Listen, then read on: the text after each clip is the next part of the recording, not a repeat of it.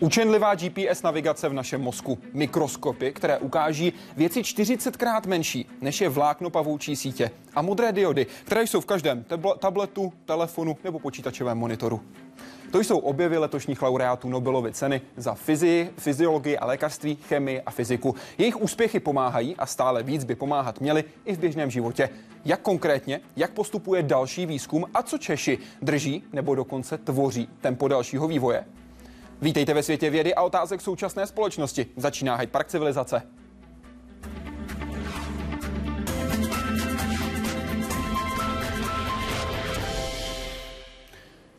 Fyziku dnes probereme s profesorem Ivanem Pilantem z Fyzikálního ústavu Akademie věd. Dobrý večer. Dobrý večer. Zaměříme se s profesorem Pavlem Hozákem, molekulárním biologem z Ústavu molekulární genetiky Akademie věd na téma fyziologie a lékařství. Hezký den i vám. Dobrý večer. Na chemii, omlouvám se, na chemii samozřejmě, protože to už jsem byl svým pohledem u doktora Karla Ješka, neurofyziologa, muže, který spolupracoval s letošními laureáty Nobelovy ceny za lékařství a fyziologii a ta spolupráce dál trvá. I vám hezký večer. Dobrý večer. Panové, pojďme se podívat hned na první otázku, která je pro vás nachystána, konkrétně od Dany Furské, která vám přeje všem dobrý večer a ptám se, čím si Nobelovy ceny vysloužili, čím si Nobelovy ceny vysloužili takovou prestiž. Mám pocit, píše, že se jim žádná další vědecká cena ani neblíží. Pane profesore. No asi tomu tak bude a hlavně asi kvůli tomu, že je to už velmi historická cena a udělovaná vždycky ve společnosti uh, švédských králů. Je to, já myslím, eh, přesně tak, jak bylo řečeno, je to dlouhodobá tra- tradice té Nobelovy ceny a povědomí veřejnosti je už taky spousta nositelů téhle ceny. Je nějaká cena, která se jí alespoň trochu blíží? Těžko říct. Našel byste nějakou, pane doktore? Uh, hovoří se o Templetonově pro um, sociální nebo uh, filozofické směry, ale ve vědě uh. Absolutně ne. Pan profesor Halík, pokud budeme jmenovat českého laureáta, který tuto cenu získal. Čím podle vás si získala Nobelova cena i v té dnešní společnosti v roce 2014 takovou prestiž? Lidstvo potřebuje nějakou gloriolu. Gloriola může být jenom jedna. Nobelova cena tady byla uh, možná první nebo velice dlouhou dobu, takže asi to nešlo změnit. Udělována už od roku 1901, takže i ta tradice, kterou páni profesoři zmiňovali, tady jasně je. Byli pro vás letošní laureáti překvapení, nebo se ve vaší vědecké komunitě tato jména čekala? Uh, my jsme čekali Johna O'Keefea.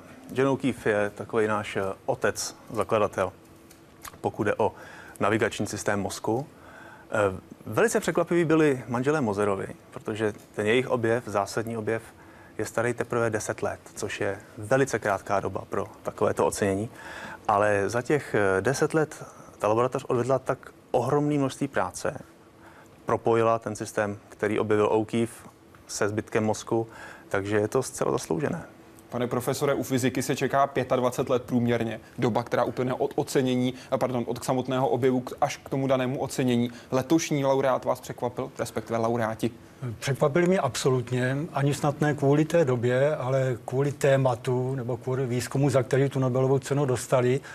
Stručně asi v tom smyslu, že ji dostali za bílé letky, které dneska už prakticky většina z diváků má doma, třeba ve formě osvětlení. Zatímco řada předchozích Nobelových cen za fyziku byla spíš za objevy základního výzkumu, za astrofyziku nebo za elementární částice. A co chemie? Tak chemie nebo biologie, mikroskopie. Eh, my jsme také čekali, že něco z mikroskopie letos by to mohlo být, ale protože ještě nebyla udělena Nobelova cena za konfokální mikroskopii, která tak nějak eh, rozlišením předcházela superrezoluční mikroskopii, tak jsme čekali, že by to mohlo být spíše třeba za konfokální mikroskopii. Eh, jako v, té vedlej, v tom vedlejším oboru superrezoluční mikroskopie byla udělena velice, skočila do té Nobelovy ceny velice rychle. Máte z toho radost? Máme z toho radost, protože eh, je to skutečně oblast, která biomedicínu posune, myslím, obrovskými kroky ku předu. Eh, takže i povědomost o těchto technikách se, myslím, dostane i do vědecké komunity daleko rychleji, než by tomu bylo jinak. Pojďme se podívat na jednotlivé obory, které nás budou dnes tak podrobně zajímat. Začneme fyziologií a lékařstvím. John O'Keefe a manželé Mouserovi, zástupci dvou vědeckých generací, objevili neurony, které se chovají jako navigační systém mozku. Aktivita těch, těch neuronů, které uh, ukazují, uh, kde v tom prostředí se ten uh, živočich nachází, tak není přímo závislá na tom, co v danou chvíli to zvíře nebo ten člověk vidí. A i když například zhasnete světlo, tak pořád tyhle neurony budou aktivní, protože si to zvíře neustále udržuje jakousi znalost toho, v jakém prostředí se nachází a kde v daný okamžik je. Hippocampus, část mozku, která se podílí na učení a paměti. O'Keefe začal v 70. letech zkoumat jak. Potkani, speciální malé arény a hlavně elektrody vnořené přímo do zvířecího mozku. Experiment přinesl překvapení. Neurony se neaktivují podle toho, co zvíře dělá, ale kde se nachází. Na jeho výzkum navázali norští manželé Mouzrovi s další otázkou. Jakým způsobem to ty, ty neurony dokážou zjistit, nebo jakým způsobem uh, ty nervové buňky to vůbec vědí. Když člověk vejde do obchodu, který zná, ví, kde je ovoce a kde drogérie. Jednotlivé neurony totiž při první návštěvě obchodu vytvořily vnitřní mapu místa a tu lze opakovaně použít. Lepší porozumění komunikace mezi neurony a pochopení jejich funkce v mozku může pomoct včas diagnostikovat a léčit některé nemoci, například Alzheimerovu chorobu.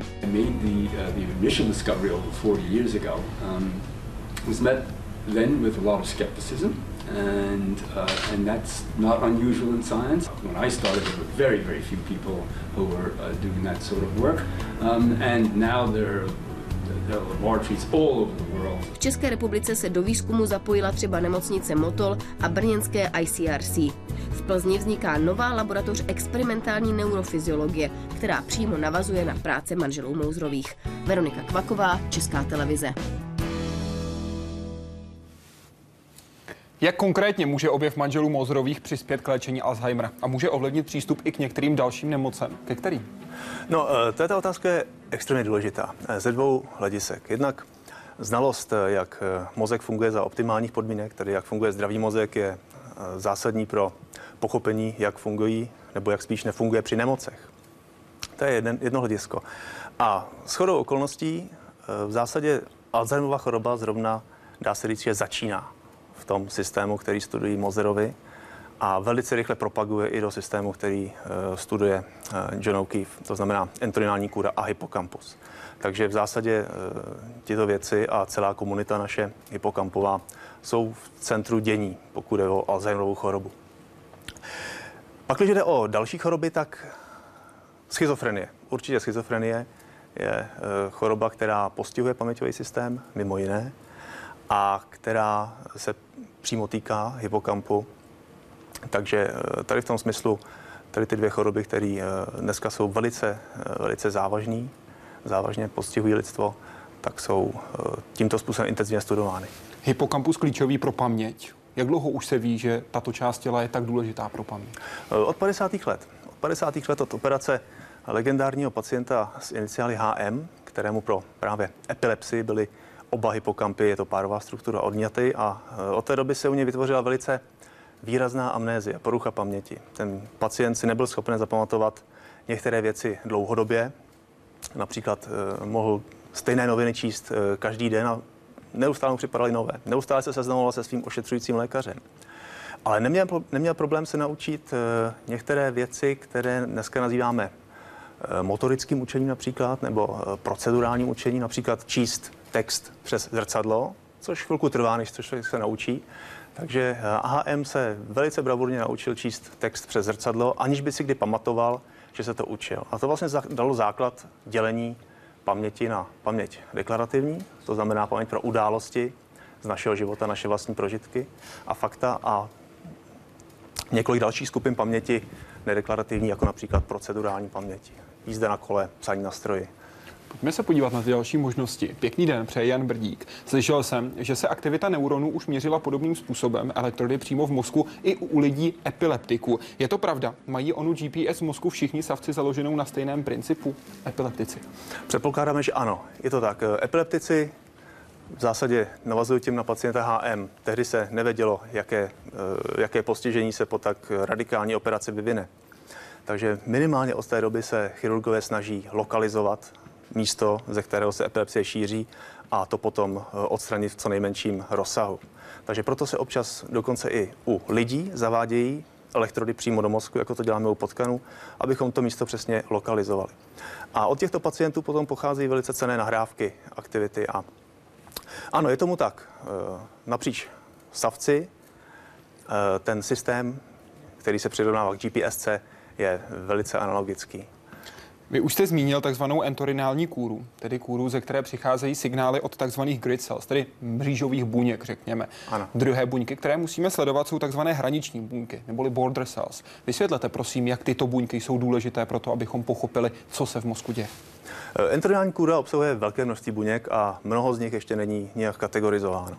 Eh, Grid cells jsou ty, eh, řekněme, jedny z nejdůležitějších. Border cells eh, skutečně indikují eh, blízkost nějaké hranice prostředí, ve kterém se pohybujeme. Pokud to je místnost, tak naší vzdálenost eh, nebo blízkost k jedné ze stěn. Ale pak tam jsou ještě extrémně zajímavé buňky, kterým se říká head direction cells, neboli buňky směru hlavy, které podobně jako play cells, které reagují na konkrétní místo v prostoru, tak buňky směru hlavy reagují na konkrétní úhel natočení. Takže každý úhel natočení 0 až 360 stupňů, tam má svoji populaci head direction cells, takže která funguje jako takový vnitřní kompas. A právě ten, ta informace z head direction cells, z grid cells, eh, tvoří patrně ten eh, zcela základní informační vstup do hypokampu, který z něj potom eh, v úzovkách vyrobí paměť pro konkrétní místo, konkrétní místnost a kontext. To je ta mapa. Přesně tak. Jak jste na tu mapu přišli? Vy jste dělal spolu s Mozerovými, protože v sedm let jste s nimi spolupracoval v Trondheimu, také výzkum, který publikoval v roce 2011 časopis Nature. V něm se o něm hodně psalo. A to, kdy vy jste v úvozovkách, a to dám do úvozovek záměrně, potkany teleportovali. Jak jste to dělali? A teleportace, to je e, moje srdeční záležitost. E, jedná se o takový trik, samozřejmě. E, ale ne až tak docela. Ne až tak docela. To, co považujeme za prostředí, ve kterém jsme, e, analyzujeme na základě senzorických vstupů, oči, uši, e, registrujeme počet kroků a směry, kudy jsme se ubírali. A v zásadě my jsme potkany trénovali ve dvou místnostech, které byly v zásadě identické, eh, které byly identické, pokud je o tvar. Lišily se akorát rozmístěním světel. Každá vypadala úplně jinak. Ale Pokud jde o světla. Přesně tak. A, a ta světla se dají potom velice jednoduše přepnout. Takže pak, když ta světla konstituují charakter té místnosti, ten kontext, a všechno jiné je vlastně společné napříč těmi dvěma místnostmi, tak přepnutím světel uděláte takový trik, že najednou potkan si myslí, že je jinde. Eh, Já jsem byl překvapený, jak efektivně to funguje. Můžete to dělat 50krát a eh, ten potkan neustále přepíná mezi mapou, vzpomínkou pro místnost A a místnost B. Čekal jsem, že to možná půjde jednou, a pak na to přijde a už nebude spolupracovat, ale eh, funguje to skutečně velice, eh, velice efektivně a možná i to souvisí i s naší schopností eh, rychle se reorientovat. Když usnete v autobuse cestou do práce, otevřete oči, jste někde jinde, než jste byli předtím, v úvozovkách teleportace, byť přes delší časové období a během frakce sekundy se zorientujete. To je přesně ten okamžik, který nás zajímal. To, co je vyvoláno v mozku a jakými procesy. Ano. Ta vzpomínka, ta Ano. paměť. Karina Jasminová se ptá, pane Ješku, na Facebooku, co přesně zkoumáte ve vaší experimentální laboratoři a jak? Také připícháváte potkany na elektrody jako Mozerovi. Chápu, že je to potřeba docílit takto pokroku, ale není tohle neetické, jinak vám ale fandím a přeji vše dobré. Eh, Děkuji. Eh, To je, extrémně důležitá otázka, tady ten její etický rozměr. Já myslím, že každý experimentátor, který pracuje s živým organismem, by na to měl myslet, kdykoliv plánuje další experiment. Jestli to stojí za to, jestli ta informace, kterou může člověk získat, eh, stojí za těch eh, občas obrovské množství zmařených životů laboratorních zvířat. Um, Tento Říkáte typ... obrovské množství, kolik to má znamenat tady v tomto případě? Bavíme se o těchto potkanech. Tady v tomto případě je to extrémně nízké množství. Ale není to jediný příklad eh, samozřejmě výzkumu na laboratorních zvířatech. A to mi právě na něm připadá mimo jiné taky uh, fascinující, že získáte obrovské množství informací ze, ze velice malého množství zvířat. Uh, pro tu naší studii jsme potřebovali šest potkanů. Šest potkanů celkem. Potkani to nepřežijí, to testování. Ne, nemůžou ho přežít, ne. Respektive eh, my nakonec musíme vědět, ze kterého místa přesně v mozku jsme tu informaci získali a kvůli tomu ten mozek musí pod mikroskop. Pod mikroskop. A postupujete stejně jako Mozerovi? Přesně tak. eh, centru. Přesně tak. eh, U Mozeru jsme vyvinuli metodu, kterou teda eh, interně nazýváme teleportací. A já si myslím, že otevírá úplně nový obzor pro studování, jak se paměť aktivuje. Co vlastně, co spočívá, jaké mechanismy spočívají v tom, kdy si uvědomíme, kdy si vybavíme nějakou vzpomínku. Eh, oblast, která dosud nebyla nějak studována právě na úrovni jednotlivých neuronů nebo jejich populací. Takže já si myslím, že právě pro výzkum i, i toho Alzheimera, který je vlastně minimálně v těch prvních fázích typický tím, že pacient je jeden den dobrý, Eh, orientuje se, druhý den se ztratí okolo svého domu, kde žil 50 let. Třetí den to zase všechno v pořádku. To znamená, že ty vzpomínky tam v mozku zapsány jsou, akorát vázne občas eh, systém, který je vybavuje. Takže pak, když mu budeme rozumět, eh, ať už ve zdravém mozku nebo v mozku stěženého Alzheimerem, tak bychom měli mít potom nástroj, jak Alzheimer i kauzálně řešit. Takže přijít na ten proces té rychlé aktivace paměti, ten okamžik, kdy se vybaví ta správná vzpomínka. Přesně tak. Pracujete na tom stále s Mozerovými takto na dálku?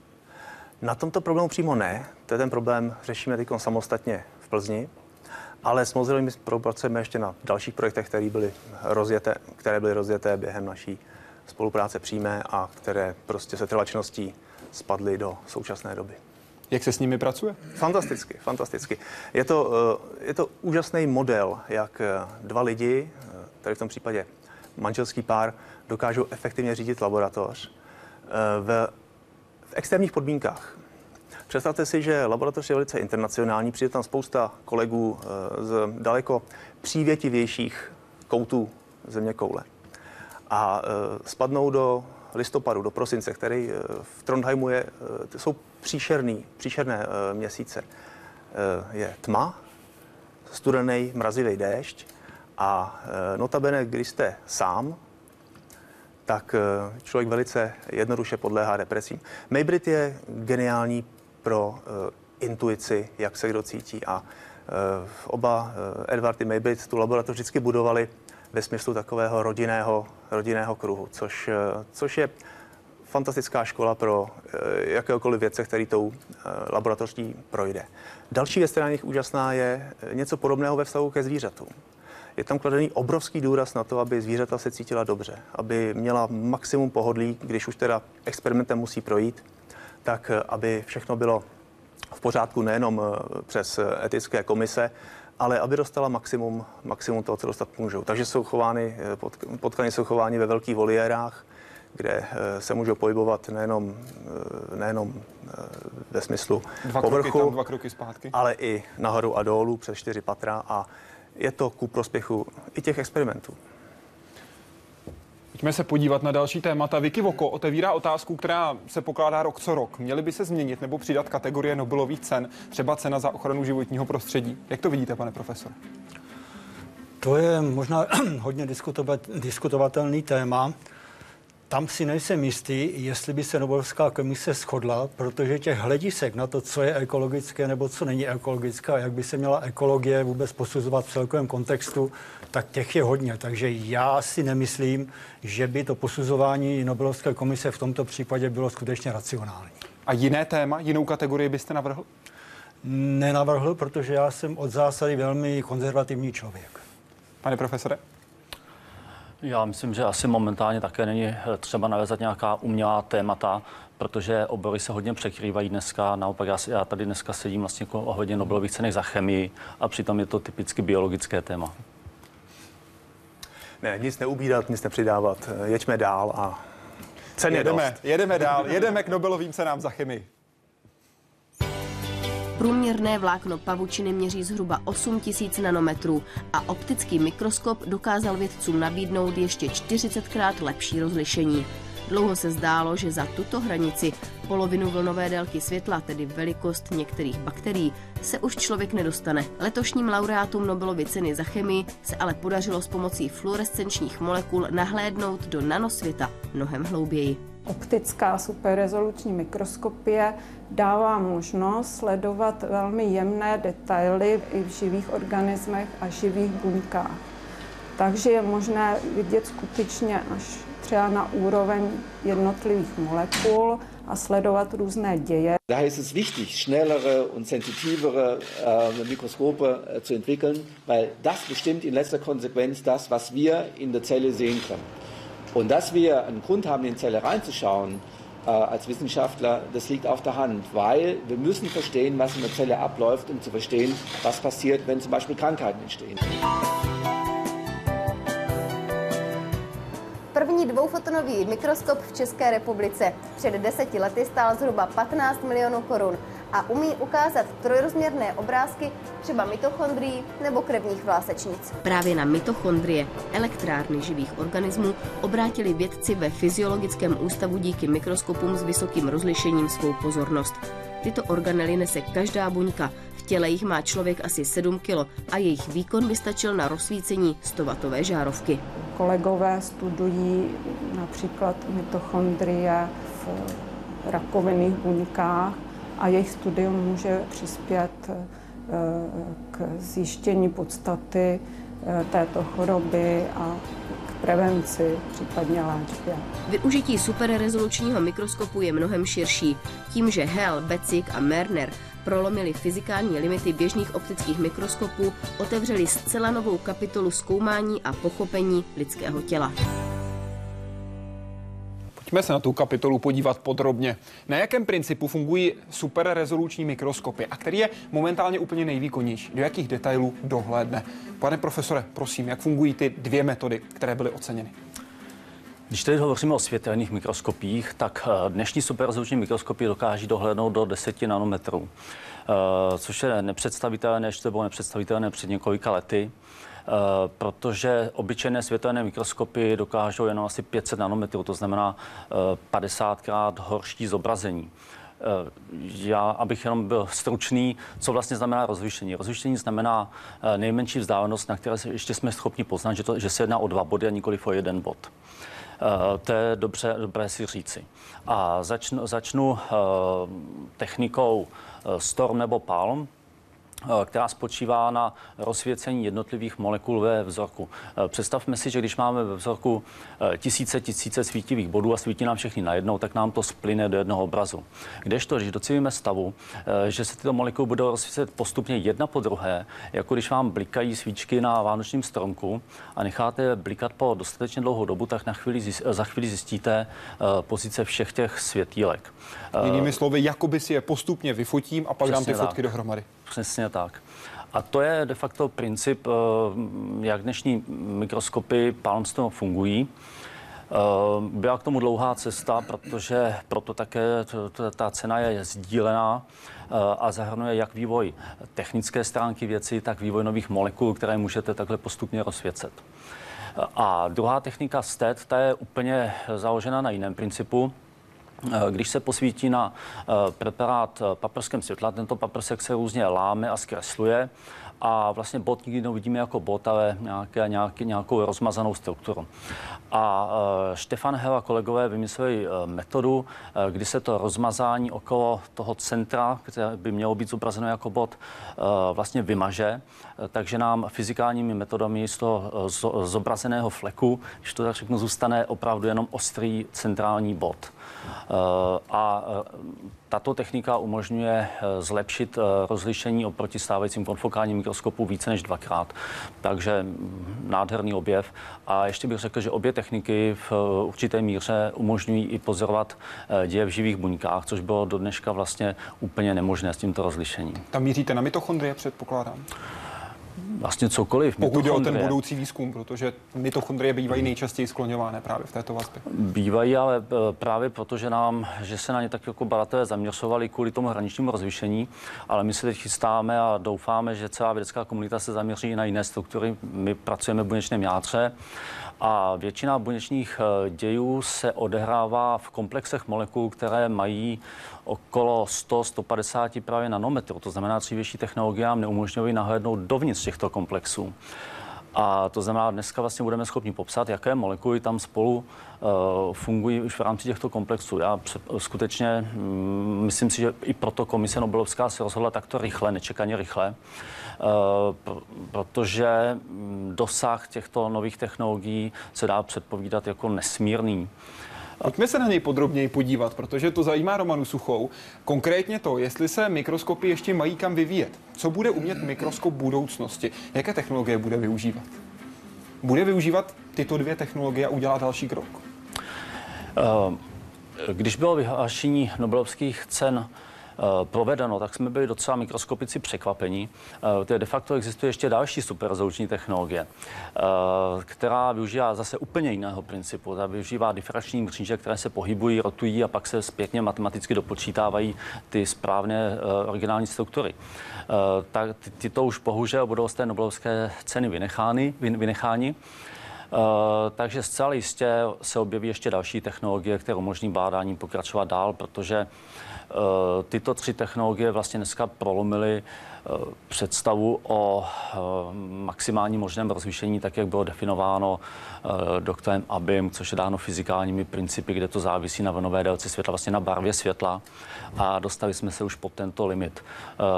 Já myslím, že mikroskopy v budoucnosti dokáží ještě lépe zobrazovat Eh, změny eh, tvaru jednotlivých molekul a změna tvaru jednotlivých molekul je vlastně předpokladem pro to, aby molekuly spolu uh, správně komunikovaly, aby jedna zapadala do druhé, aby se správně napojovaly.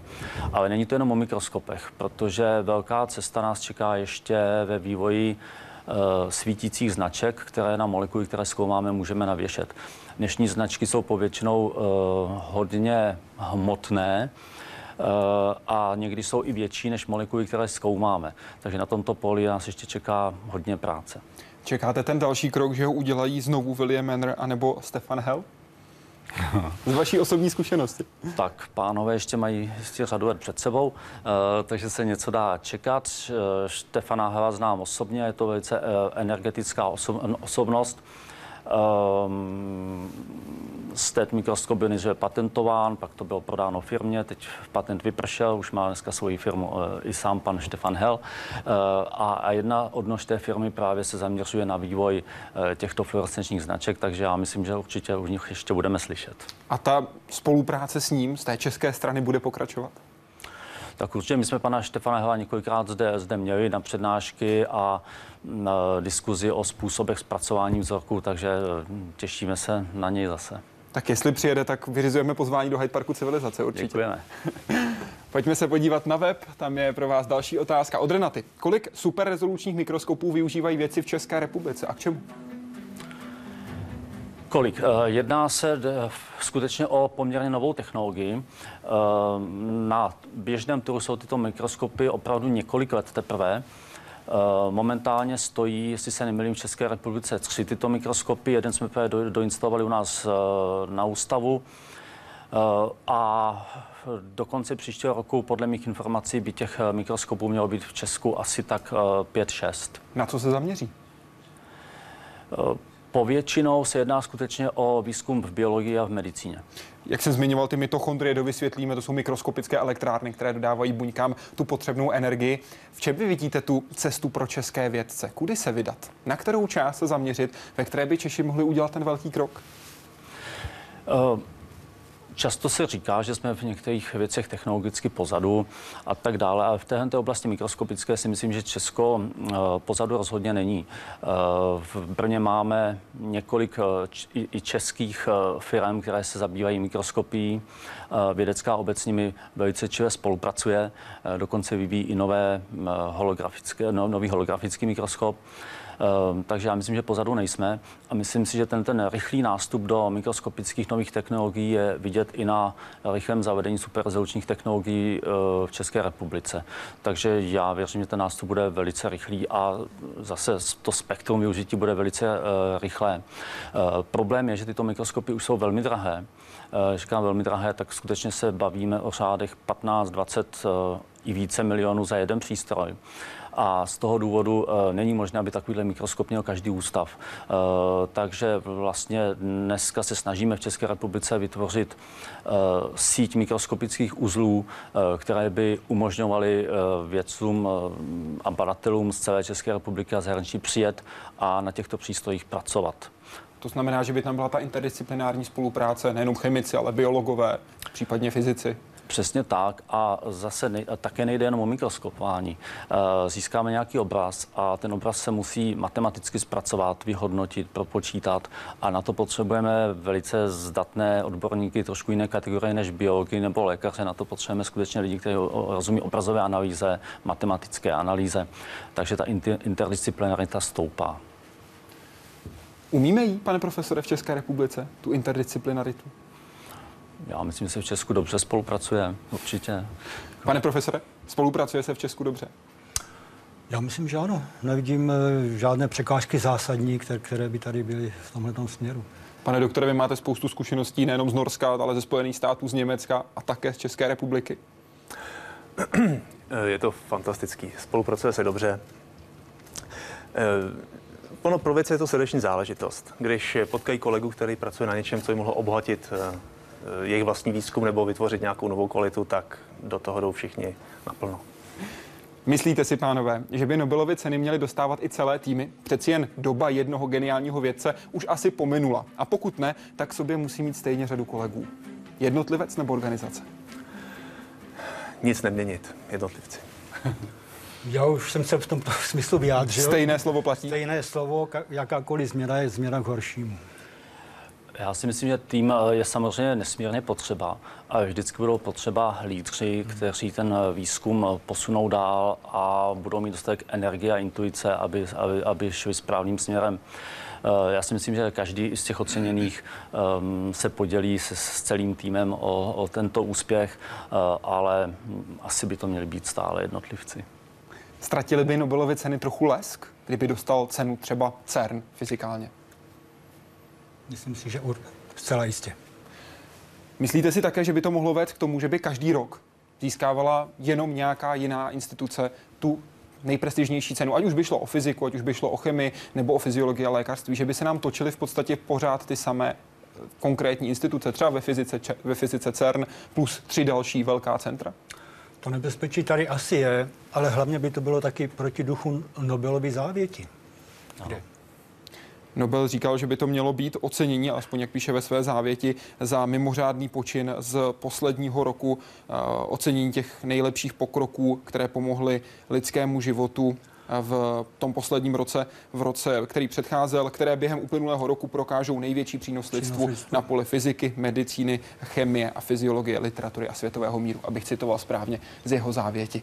Kolik lidí reálně rozhoduje o udělení Nobelovy ceny? Kolik lidí skutečně v den vyhlášení laureátů ví, jaká jména se svět dozví? Jak si vysvětlujete, že laureáty Nobelovy ceny míru oznámí dřív média? To je narážka na rok 2012-2013, kdy norská veřejnoprávní televize o hodinu dříve oznámila, že ocenění oceněna bude Evropská unie a následně organizace, která se stará o eh, zveřejňování a o ničení zbraní chemického arzenálu, tedy konkrétně Organizace pro zákaz chemických zbraní. To byl rok 2013. Máte pro to vysvětlení, pane profesore?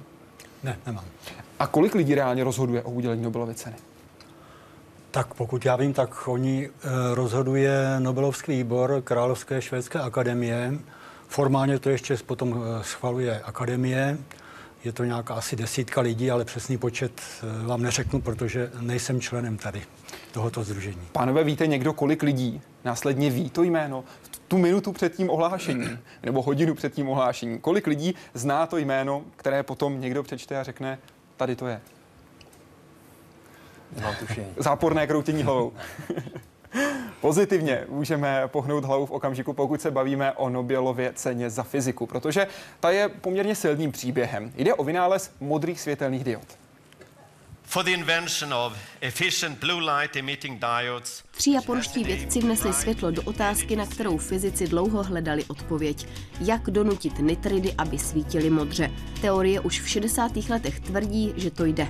Vývoj LED diody ale dlouho drhne a většina laboratoří od výzkumu postupně upouštěla. Tyto tři věci se nevzdávaly. Ty se nevzdali přes eh, potíže, které jim způsobovaly například v té firmě Nichia. Shuji Nakamura na tom pracoval přes zákaz vedení. I samo Akasaki, i pan Amono ty zase měli opravdu velký problém sehnat financování na svůj projekt. 20 let neúspěchů a pak obrovské zadosti učinění. Vědci vyřešili i ten poslední problém a dnes je nitridový polovodič druhým nejvýznamnějším polovodičem na světě. Otevřeli úplně nové pole polovodičů a aplikace máme všichni, nosíme po kapsách. Mobilní telefony, všechny ty podsvícené displeje, všechny ploché obrazovky počítačů. Tam jsou všude nitridové emisní diody.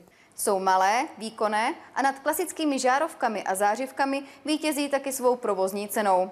I proto se LED diody stále častěji využívají třeba k osvětlování. Zatímco u žárovek je účinnost 5%, u svítivých diod 95%. So now you go to supermarket, they recommend to buy LED lighting because to save energy, no? Nitrit gália má ale slibnou budoucnost třeba i v energetickém nebo automobilovém průmyslu. A na poptávku po nitridových vzorečcích, trochu opožděně za západním světem, reaguje i Česká republika. První vědecká nitridová laboratoř v České republice spustí přípravu polovodičů v srpnu příštího roku zde ve Fyzikálním ústavu Akademie věd. Speciální aparatura pro přípravu nitridových struktur stojí asi 35 milionů korun. Na zakázku ústavu ji právě vyrábí v městečku Swavesey v anglickém hrabství Cambridge. Ještě si, si tato, Rád bych se zeptal, proč byl takový problém vyvinout právě modré svítící ledky. V čem byl rozdíl oproti červené a zelené? Byla modrá náročnější než úplně první červená? Připojil byste prosím i vysvětlení principu LED diod? Proč takový problém právě modrá? Tak já, jestli můžu, začnu asi eh, tím koncem. Chcete od konce, prosím. Princip LED diody, princip protože LED diody. z toho nám to vyplyne. Ano. Uh, princip svícení LED diody uh, je vyzařování viditelného záření z rozhraní dvou polovodičů. V jednom polovodiči eh, vedou elektrický proud záporně nabité elektrony a v druhém kladně nabité díry. Nejsou to teda díry v tom smyslu, že bychom vrtali do polovodiče vrtákem díry, ale znamená to vlastně jistý nedostatek elektronů v tom daném polovodiči. Ten polovodič, ve kterém vedou proud záporně nabité elektrony, se nazývá polovodič N-typu, druhý polovodič P-typu jako negativní a pozitivní. Takže když si představíme, že máme takhle rozhraní dvou polovodičů a teď pustíme elektrický proud kolmo na to rozhraní, běží nám proti sobě elektrony, z druhé strany běží kladně nabité díry a když se na tom rozhraní setkají, tak elektron obrazně řečeno spadne do té díry, což znamená, že ztratí část své energie. Ale energie se nemůže jaksi ztratit úplně, takže ta ztracená energie se právě vyzáří ve formě toho viditelného světla, ve formě fotonu. Ten proces samotný, vyzařování světla tohoto typu se nazývá elektroluminescence a je to přímá přeměna elektrické energie na energii světelnou, když se na to podíváme z hlediska energetického. Přímá znamená to, že tam není mezistupeň zahřátím to, té svítící součástky. V žárovce se vlákno wolframem musí zahřát na vysokou teplotu. Spousta té energie elektrické dodané se tudíž ztratí zcela zbytečně, místnost to nevytopí a k osvícení to nepřispívá. Takže tam je ta účinnost malá. Tady se ta součástka nezahřívá, čili elektroluminescence je velmi efektivním nástrojem k přímé přeměně elektrické energie na světelnou. Ještě bych řekl, což je asi důležité, proč mluvím o polovodičích.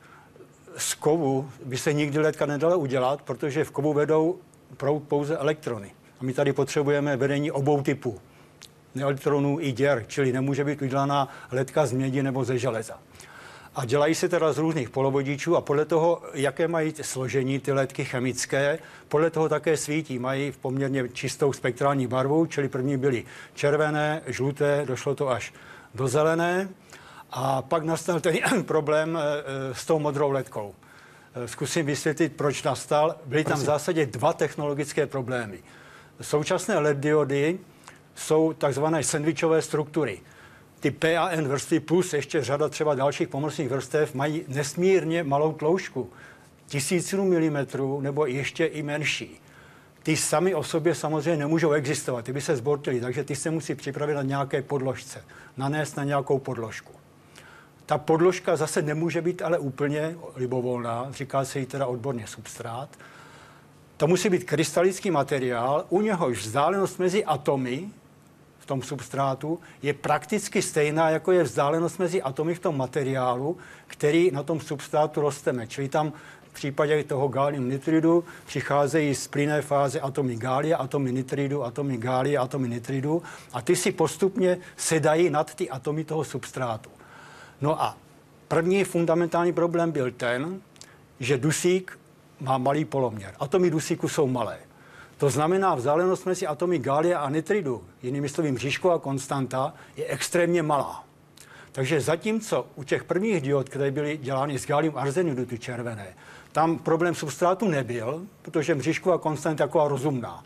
Tady je malá a najít substrát, který by měl tak malou mřížkovou konstantu, aby to na sobě pěkně rostlo, byl velký problém. Můžu to osvětlit.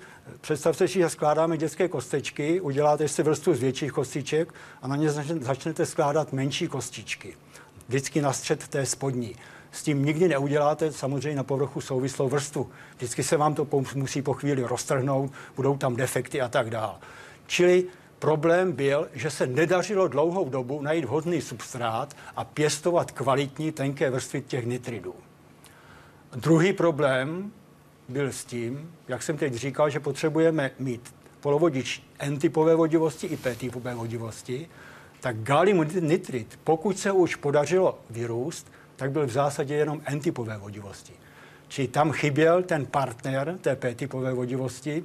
To se dá udělat tak, že do materiálu se zavedou vhodné cizí atomy, aby se přeměnily ty vodivosti. To se samozřejmě vědělo už dávnou dobu a technologové tedy zkoušeli nejrůznější možné cizí atomy, ale prostě to nešlo.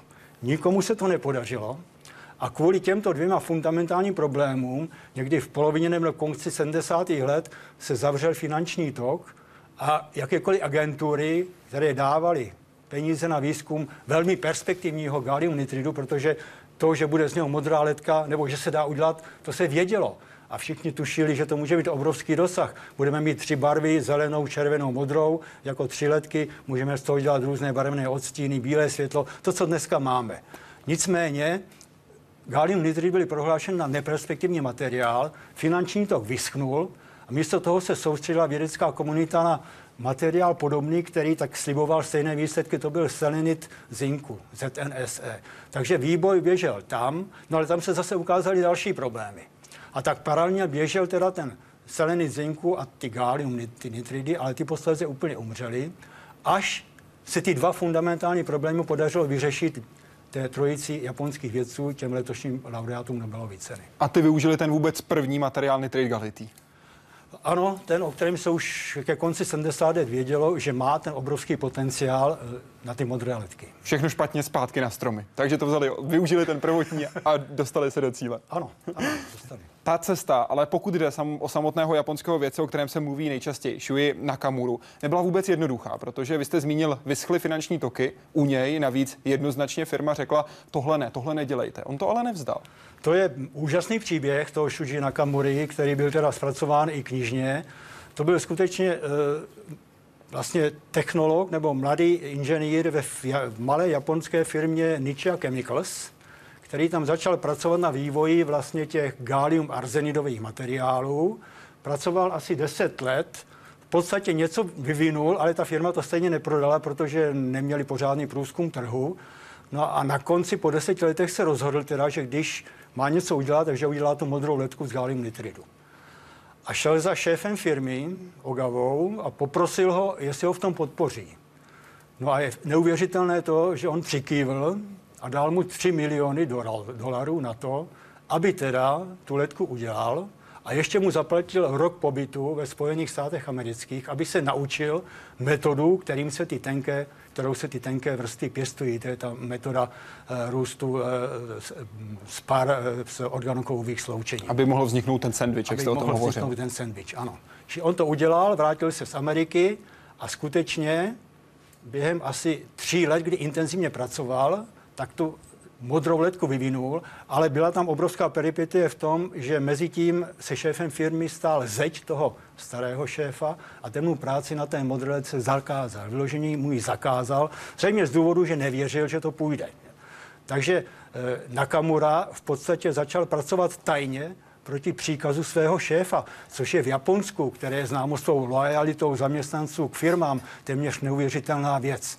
Nicméně on to protlačil, dokázal to a e, firma potom asi rok ještě tajila výsledky toho výzkumu a oznámila je zase velmi netradičně, nikoli publikaci v odborném časopise, ale na tiskové konferenci v Tokiu, že teda jakási úplně neznámá malá firma v Japonsku vyvinula modrou letku, na které stroskotaly obrovské týmy, jako byly třeba RCA eh, nebo Bellovy laboratoře a řada prestižních univerzitních laboratoří po celém světě. To se stalo 12. listopadu 93, to byla ta slavná tisková tak. konference. V dubnu 94 už firma vyráběla milion modrých ledek měsíčně ano. a v roce 99 pak 30 milionů diod měsíčně. To Jak to dopadlo se samotným Nakamurou? No, eh, Nakamura i poté, kdy vlastně firmě zajistil tenhle ten obrovský úspěch, tak de facto nesměl pokračovat, respektive měl pokračovat na těch nitridech, ale trochu jiným směrem. A mu se to nelíbilo a měl neustále spory s tím novým šéfem, takže nakonec se v roce 2000 rozhodl, že opustí Japonsko a tak říkajíc emigroval do Spojených států, kde je dneska profesorem na univerzitě San, Santa Barbara v Kalifornii. A jakmile se dostal z Japonska, tak se začal se svou mateřskou filmou Nietzsche a Chemical soudit, protože po nich chtěl jakési finanční vyrovnání za to, že vlastně on způsobil svým vynálezem to, že firma má nyní obrovské zisky a přitom on měl plat, který v podstatě, aspoň se tak tvrdí, že se rovnal jako by učitel, eh, plat učitelky mateřské školce, takže ta firma skutečně eh, jak si vysávala a ty peníze mu moc nedávala. No, firma se ohradila, teď probíhal, eh, lítali tam 100 miliony, nakonec ten soudní spor dopadl tak, že vlastně došlo k částečnému vyrovnání, které spočívalo v tom, že Nakamura vysoudil 8 milionů amerických dolarů. Pokud šlo o ta konkrétní čísla, tak eh, alespoň podle těch dostupných informací, které byly zveřejněny právě i při tom soudu, tak firma měla tak velké zisky, že dosahovaly 1,4 miliardy a údajně dostal do odměnu 180 dolarů samotný japonský vědec, abychom dodali ta konkrétní čísla. Jdeme se podívat na další otázku, kterou poslala Žaneta Sudová, která se ptá, co vůbec zkoumají čeští věci v oblasti nitridu a jaké další využití mají nitridy kromě LED diod. Četla jsem, že je to materiál budoucnosti. Tak co všechno přinese? Tak já bych se podíval trochu do minulosti. Já jsem říkal, že ve světě už na přelomu 60. 70. let se jasně ukázalo, že ty nitridy, konkrétně ten gallium nitrid, bude mít opravdu budoucnost. A tady je třeba říct, že v Praze, konkrétně v ústavu, eh, ve fyzikálním ústavu, tenkrát to byl Ústav fyziky pevných látek, se už od poloviny 60. let na nitridech pracovalo. A byla to skupina e, doktora Pastrňáka, která e, už e, připravovala tenké vrstvy nikoli gallium nitridu, ale podobného materiálu aluminium nitridu. Ty vrstvy bohužel nebyly příliš kvalitní, nicméně já mám na to osobní vzpomínku, ne, že bych se toho výzkumu tenkrát zúčastnil, ale byl jsem kdysi začátkem 70. let na mezinárodní konferenci, už si přesně nepamatuju, nějaké v zahraničí, kde právě jsem mluvil s doktorem Pastrňákem a teď přišel pan profesor eh, z Velké Británie a ptal se ho teda, jak je to s těma vzorkami, jestli už mají ty vzorky toho alum, aluminium nitridu. Takže eh, vím to skutečně, že to u nás probíhalo. Navíc teď, když eh, se dostala Nobelová cena, tak kolegyně Alice Hospodková, která taky měla ten svůj vstup, našla staré články z poloviny 60. let, kdy opravdu se u nás ve fyzikálním ústavu pracovalo na, těch výstupu těch, na výzkumu těch nitridů.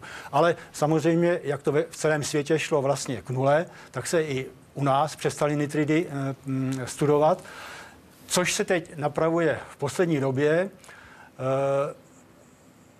Fyzikální ústav akademie kupuje tu aparaturu na přípravu nitridů, Mají už také rožnovská firma On Semi a připravuje se teď aktivní spolupráce vlastně českého průmyslu s fyzikálním ústavem na e, přípravě eh, nitridových vrstev, gallium nitridu.